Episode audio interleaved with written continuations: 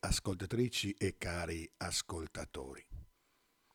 Una delle cose di cui sentiamo un bisogno impellente nella nostra vita è la consolazione.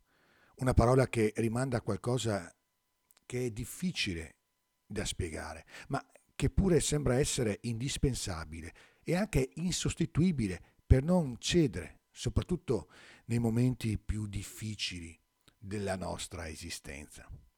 Ciascuno a suo modo, dal neonato che urla per manifestare i suoi bisogni, al morente che non ha più parole e che si fa semplicemente sguardo, invoca dagli altri un po' di consolazione.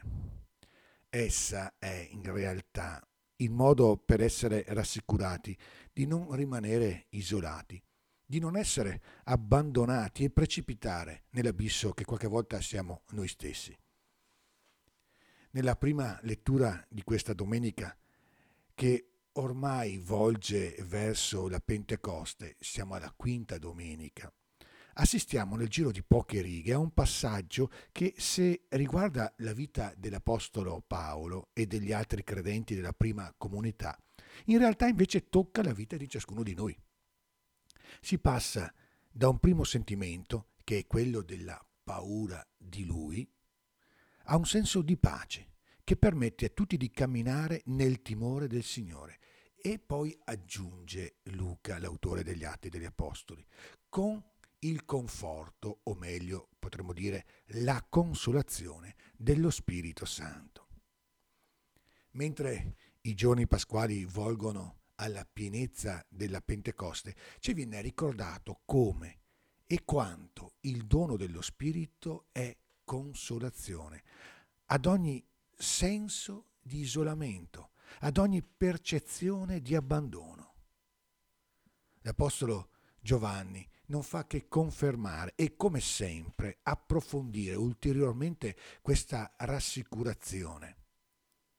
E lì ci ricorda che ben al di là e persino nelle pieghe più profonde dei nostri vissuti, davanti a Lui, cioè davanti a Gesù, rassicureremo il nostro cuore e che Egli, Gesù, rimane in noi proprio attraverso il dono della presenza del suo Spirito, che continua a lavorare dentro di noi per smantellare le invenzioni mostruose della paura e darci la consolazione. Riceviamo in dono la possibilità di riscoprire continuamente un senso di appartenenza reciproca che ci dà pace ed è capace di seminare continuamente non solo dentro di noi, ma anche attorno a noi. Ciò che permise finalmente a Paolo, così temuto, di stare con loro, permette a ciascuno di noi di farsi compagno di strada, di speranza, per i propri fratelli e per le proprie sorelle. L'opera interiore dello Spirito che consola non è altro che l'estensione e la continua attuazione nella nostra concreta esistenza del dono pasquale di Gesù risorto. Gesù, mentre la passione si avvicinava e il tempo della separazione si faceva imminente, sembra non aver nessun altro desiderio se non quello di rinsaldare i legami con i suoi amici, con i suoi discepoli. Rimanete in me e io in voi.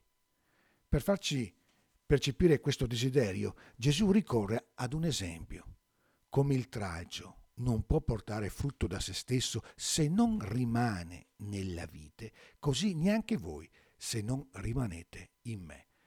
Pertanto il Signore Gesù non si accontenta di esprimere ancora una volta il suo desiderio di intimità e di comunione, ma chiarisce anche le condizioni perché questo possa realmente avvenire e soprattutto durare. Io sono la vite, voi il tralci. Chi rimane in me e io in lui porta molto frutto perché senza di me non potete far nulla. Indubbiamente questa parola riguarda il nostro modo di relazionarci a Cristo Signore, ma vale per tutte le nostre relazioni.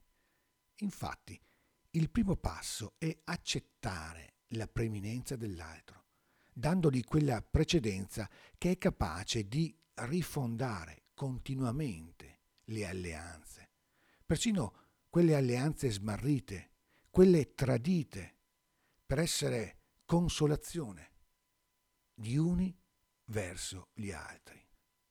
Ciò non è possibile senza la disponibilità a un vero e talora duro confronto che può provocare e provocare non poco, ma se vissuto sotto l'azione dello Spirito, si manifesta come una vera Pasqua interiore, una vera rinascita.